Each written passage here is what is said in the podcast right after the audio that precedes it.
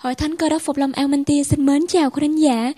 Ngày hôm nay, chúng tôi xin hân hạnh giới thiệu đến quý vị mẫu truyện ngắn Hoàng tử và phản thần được viết bởi bác sĩ Neil in tại nhà in thời Triệu năm 1965 qua giọng đọc của cô Nguyễn Thị Ngọc Liên và sau đây xin mời quý vị thưởng thức chương 1 của câu chuyện Tại sao chúng ta lại phải chịu đau khổ? Lê Thanh đang ngồi nơi ngạch cửa trước, nhìn ra xóm dừa Ngoài kia trên cánh đồng bao la những người láng giềng đang cấy lúa. Xa xa, Trung, bạn nó đang lùa bò về chuồng. Kế bên, một bà mẹ đang ôm con vào lòng. Đối với họ, cuộc đời cứ diễn tiếp như cũ, còn với mình sẽ chẳng bao giờ như xưa nữa. Lê Thanh chua cay nghĩ thầm. Những hình ảnh của cái ngày bi đát cách nay ngót sáu tuần lễ đang hiện rõ trong trí nó. Tiếng bánh xe thắng rít kinh rợn, tiếng xe đạp bẹp nát bên đường, tiếng rên xiết, máu đổ lai láng, dân chúng tự lại xem. Từ trước đã bao lần nó có mặt trong quần chúng như vậy để xem những thân người gãy nát được khiêng đi khỏi chỗ xảy ra tai nạn. Nhưng lần này, chính nó, phải, chính nó, là người nằm sóng sượt trên đường. Chính tiếng rên xiết của nó, máu của nó, xe đạp của nó và cái chân của nó nữa. Giờ đây nó biết rõ lắm rằng cái xương bánh chè của nó đã bể và không mong lành lại được. Chẳng bao giờ nó có thể co chân lại cách dễ dàng được nữa. Chẳng bao giờ đạp xe đạp được nữa. Chẳng bao giờ dự vào những trò chơi thể thao mà nó hằng ưa thích nữa.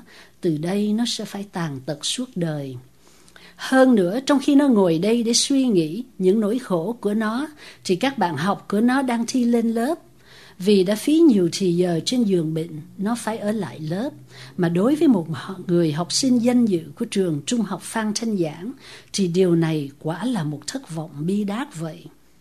Tại sao mình gặp quá nhiều rắc rối trong khi những người khác có được cuộc đời nhàn hạ như thế? Nó nghĩ vậy và nhớ đến câu tục ngữ, tích ác phùng ác, tích thiện phùng thiện. Nhưng điều này làm cho nó giận dữ, nó lầm thầm một mình, mình đâu có tệ hơn những người khác kìa. Ngay lúc ấy, có một người mà nó chưa quen biết, đang đi theo con đường mòn lần bước tới. Những người láng giềng bỏ dở công việc để ra đón tiếp ông. Thanh lê chân xuống tam cấp với vẻ vô cùng đau đớn. Ông ấy là ai vậy? Nó hỏi Trung bạn nó. Ông ấy là thầy giáo lắm, đã đến đây kể chuyện cho tụi tao nghe mấy lần rồi. Tụi tao thích nghe ông ta kể chuyện lắm. Ông ấy ở đâu vậy?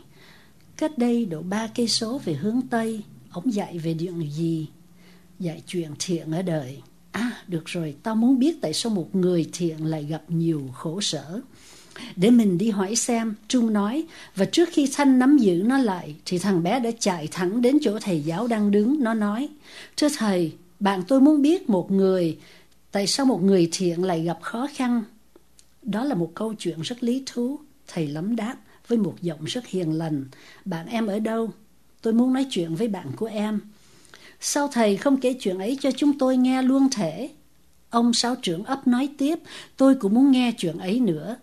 Với lời đề nghị này, cả nhóm đồng tiếng về bãi cỏ xanh dưới rặng dừa và ngồi xuống. Thanh xích lại gần để nghe. Thầy lắm bắt đầu câu chuyện. Xưa kia có một vị vua rất quyền thế, cai trị trên một đế quốc rất lớn. Vị vua này rất khôn ngoan và mọi người đều yêu mến ngài. Chánh phủ của Ngài chỉ có một luật thôi, yêu mến nhau. Nhưng vị thủ tướng lại nổi lòng ganh tị khi thấy mọi người đều yêu thương vua. Ông nghĩ thầm, nếu ta có được quyền thể của vua, ta muốn đặt ngai ta cao như các vị sao, ta muốn ta là vua.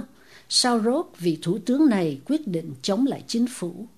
Ông ta muốn mọi thần dân đều theo mình, nên bắt đầu kể cho họ nghe cách bí mật rằng nhà vua rất ích kỷ, nên bắt mọi người yêu thương mình. Tôi sẽ lập một chánh phủ mà mọi người có thể làm theo ý riêng mình. Anh sẽ không cần phải phục tùng ai cả. Anh sẽ được tự do.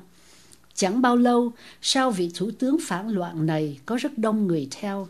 Thầy lắm kể tiếp, nhà vua biết rõ rằng tên phản thần và vây cánh của hắn sẽ phải khốn khổ nếu họ bỏ luật pháp yêu thương mà chỉ sống theo ý thích mình. Ngài thấy rõ ràng kết quả của cuộc phản loạn sẽ là ganh tị, thù hiểm, chiến tranh, khốn khổ và chết mất. Ngài phải làm gì với việc này đây? Ngài phải giết ông thủ tướng xấu xa ấy đi, thằng bé mà mọi người gọi là Tèo góp ý. Thầy lấm đáp, Ngài có thể giết ông ta cách dễ dàng. Nhưng vua không làm như vậy. Tại sao không? Thanh hỏi. Vì từ trước đến giờ những thần dân trung thành của nhà vua chưa từng thấy cuộc phản loạn nào cả. Họ chưa biết điều ấy tàn ác đến mực nào. Một số đông còn thán phục vị thủ tướng. Và nếu vua giết ông ta liền, họ sẽ không hiểu tại sao Ngài làm như vậy. Họ sẽ nghĩ rằng vì vua của họ tàn ác quá đi và chắc chắn họ sẽ có cảm tình với vị thủ tướng hơn.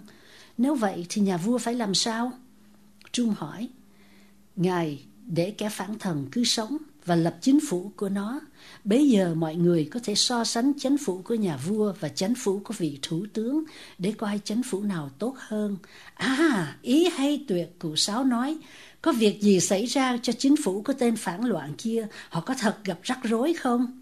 Có chứ. Không ai yêu mến ai cả. Không có luật pháp, cũng không trật tự. Mạnh ai muốn làm gì thì làm. Một số tay chân của tên phản loạn muốn có thế lực và tranh đấu để có thế lực. Một số khác muốn khoái lạc cho nên họ ăn uống say sưa đến nỗi mang bệnh.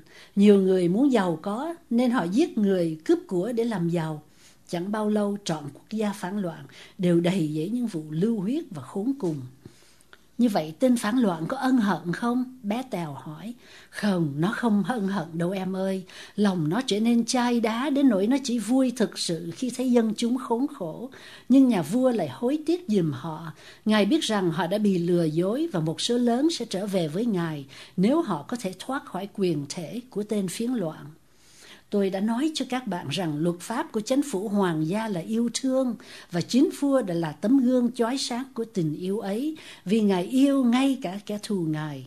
Ngài đã nghĩ đến một phương cách để cứu chuộc họ, để tha thứ cho họ và đem họ trở về làm thần dân của Ngài như xưa.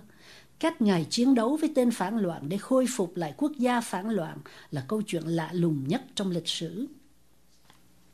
Nhưng điều đó có ăn nhập gì với chúng ta đâu? Thanh hỏi, có nhiều lắm chứ em.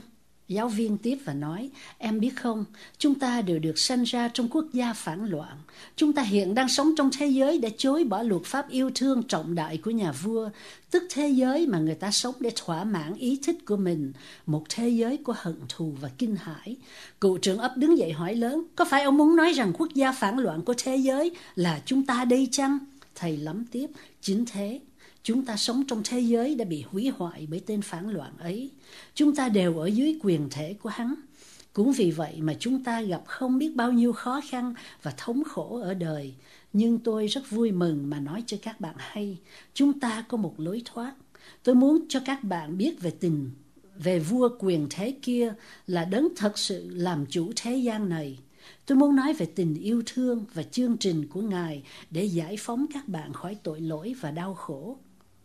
Vậy chứ vị vua chủ trẻ thế gian này là ai? Cụ Sáu hỏi trong hoang mang. Và ai là tên phản loạn đó? Thanh hỏi tiếp theo. Ông muốn ám chỉ gì khi nói rằng chúng ta ở dưới quyền lực của hắn? Tôi chưa bao giờ gặp hắn kia mà. Thầy giáo đáp, những câu hỏi ấy hay lắm, nhưng hôm nay tôi không có đủ thời giờ để trả lời hết được. Nếu muốn, ngày mai tôi sẽ trở lại để nói cho các bạn biết nhiều hơn về vị vua này. Phải đó, thầy nhớ trở lại nhé, chúng tôi muốn nghe. Thanh đứng yên trong khi những người khác tiễn thầy lắm ra đường. Nó nghĩ có lẽ ông này sẽ trả lời những câu hỏi của mình được. Quý vị vừa nghe xong chương 1 với kết thúc bằng những thắc mắc của Thanh đối với thầy lắm. Xin mời quý vị đón nghe tiếp phần chương 2 với tựa đề Đại đế là đấng nào.